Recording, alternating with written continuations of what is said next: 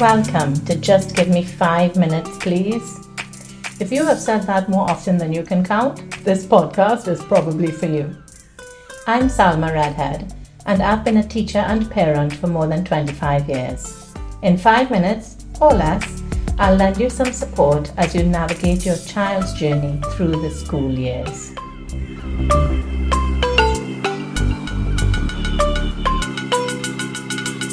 Today, I want to introduce you to one of the best friends a parent can have. Now, this is not your fun friend.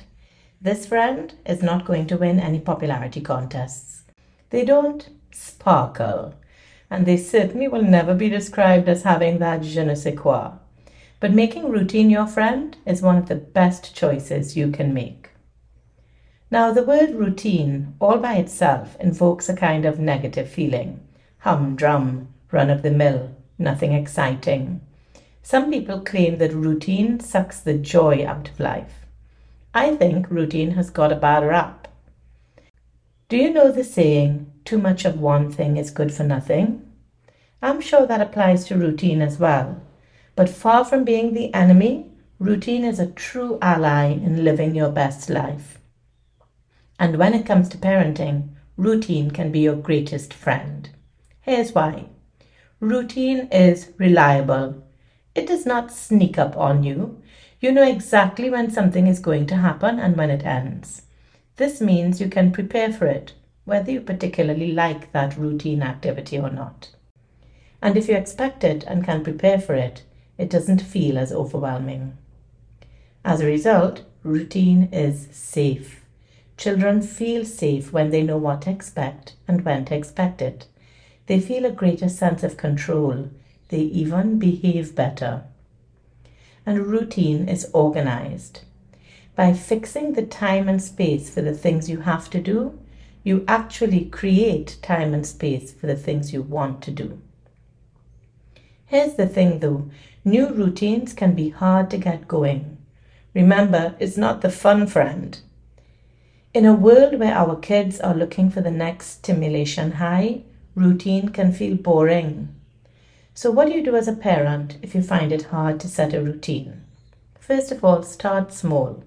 It is better to do one or two things consistently than set up an entire schedule that is unachievable. When you get one or two things going well, you can always add on. Next, get support.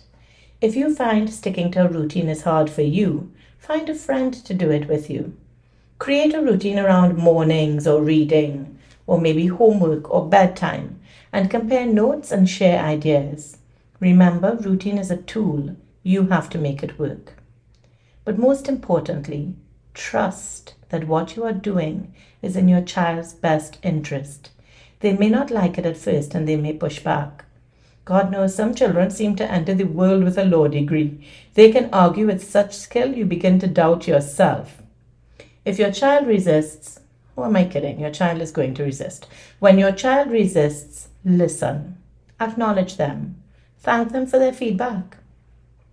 If they make a valid point, take it into consideration, then make them do it anyway. I love the way parenting has moved towards giving children more voice and more choice. But we cannot forget that as adults, parents see the bigger picture that children simply cannot see. You have a whole bank of experiences to draw from, and it is your responsibility to make wise choices, even if they are unpopular with your children. So stay the course, and trust me, when your present vision becomes their hindsight, they will thank you for it.